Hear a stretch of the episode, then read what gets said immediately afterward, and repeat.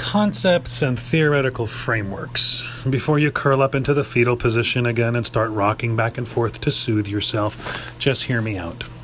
I'm going to use my own experience to communicate to you the whole thing behind conceptual frameworks and theory. Okay, so here we go. The purpose of a concept is to provide a frame for what is and what is not under consideration. The goal is to narrow the focus in order to disambiguate. Much like the preparation of the capstone uh, paper and the development of a concept, they are iterative processes, meaning you will continue to repeat and go over and rehash until you really define uh, what it is you're looking to study. And the goal is to focus the theory of causation. So, conceptual models serve to guide the development that can further be used to derive knowledge and categorize discoveries. That is to say, what category does your knowledge or your application fit into? a concept is a linguistic representation describing an experience. What word picture can you build?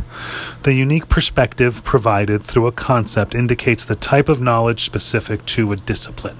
And that's where a lot of the semantical hair splitting agree occurs between should we pick a non nursing concept or theory versus a nursing concept or theory, and can we and can't we? And uh, nonetheless, you pick what works. The theory I chose was Diffusion of Innovations by Rogers. You may have heard of it. Um, the reason I chose it is because I was going to implement a new innovation, and you'll see how Rogers describes the different concepts within his theory and then how I applied them to my own work. So, the diffusion of innovation was a five stage based model with four key concepts. They were innovation, communication channels, time, and social systems. And the word technology, for the purpose of this um, theory or at innovation, they are used synonymously. And by them, he means specifically designed for an instrumental action, which reduces the uncertainty in a cause and effect relationship involved in achieving a desired outcome. And technology is uh, either software or hardware, as he defined it. Now, the adoption means the decision to fully use the innovation as a best course of action. And if you reject, that means you have decided to not adopt. Now, you can see as he goes through the different parts of his theory, it defines each word that is important to the concept. Diffusion is the process in which an innovation is communicated through certain channels over time among members of a specific social system. And an innovation can either be an idea or a practice. Um, and in order to be new, it doesn't have to be new, it just has to be perceived as new. So, my tool that I was implementing was the Canadian CT head rule. It is not new. It's been around since the early 90s. It's used widely in different areas, but it was new to the environment in which I was proposing to uh, implement. Also, one of the primary barriers that inhibits adoption of innovation is uncertainty. So, how does he define uncertainty? Well, uncertainty is defined as the consequence that occurs in an individual or social system as a result of the adoption or rejection of the innovation. So, essentially, you're going through and really clearly defining what you mean by what you say. What is communication? Well, communication is the process in which participants create and share information with one another in order to reach a mutual understanding. And the channel is the means of communication. So, diffusion is a form of communication. Uh, it's a very social process that involves interpersonal communication and relationships. There are five stages that he identifies with respect to adoption. He categorizes the five groups of people as innovators, early adopters, early majority adopters, and late majority adopters and laggards. And then he goes on to give characteristics of who may constitute membership in the previously defined five groups. So, for example, he'll say innovators include venturesome people that try new things, able to cope with unsuccessful innovations, they're more comfortable with uncertainty, and usually possess complex technical knowledge. So if you can identify with that group, you are considered to be an innovator. Characteristics of early adopters include these are leaders in social systems. Leaders, um, they're seen as uh, members who give advice. They are the role model type. They develop interpersonal networks. They help reduce uncertainty in social systems. These are the characteristics of the early adopters. Um, early adopters, the ones that put their stamp of approval on a new idea. And then you go on to the early majority. And these are people with strong interpersonal networks, less likely than the leadership role. Uh, they are deliberate in adopting innovation. Typically, they don't do it first or last. Uh, they are more contemplative than the innovator or the early adopter.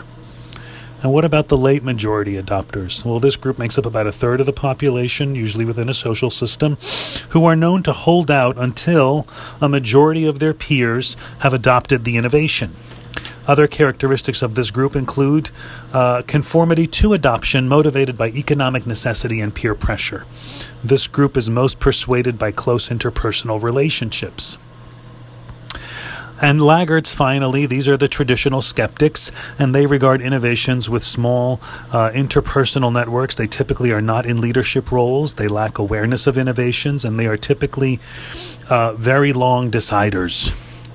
And then uh, the primary difference between early adopters, which are the innovators, early adopters, early majority, and the late adopters, which are the late majority and laggards, is usually a socioeconomic distinction, so personal variables and communication behaviors uh, with a positive regard toward those that prefer the innovation. So, why is that helpful? Well, when implementing a clinical decision support tool in my cultural environment, it would be helpful if I could identify which people to target first so that I can have better uptake of the technology. There's a better chance of implementing it.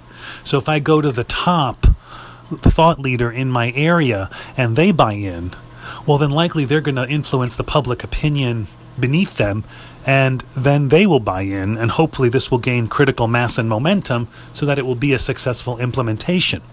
See, we may cut ourselves short and say this tool doesn't work because the implementation was not successful. So, what we want to do is give it every possible chance to be successful so that we can say, yes, this works in this area, or no, it does not work in this area. And that is where the uh, impetus for new research develops.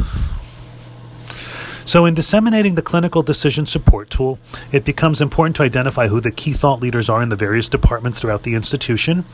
Um, these thought leaders can be stratified according to the characteristics that I'd mentioned in the previous uh, five. And it'll be important to identify what their incentives are for the various shareholders with respect to adopting a new standard of practice. So, for example, a department head may be concerned with length of stay and departmental finances.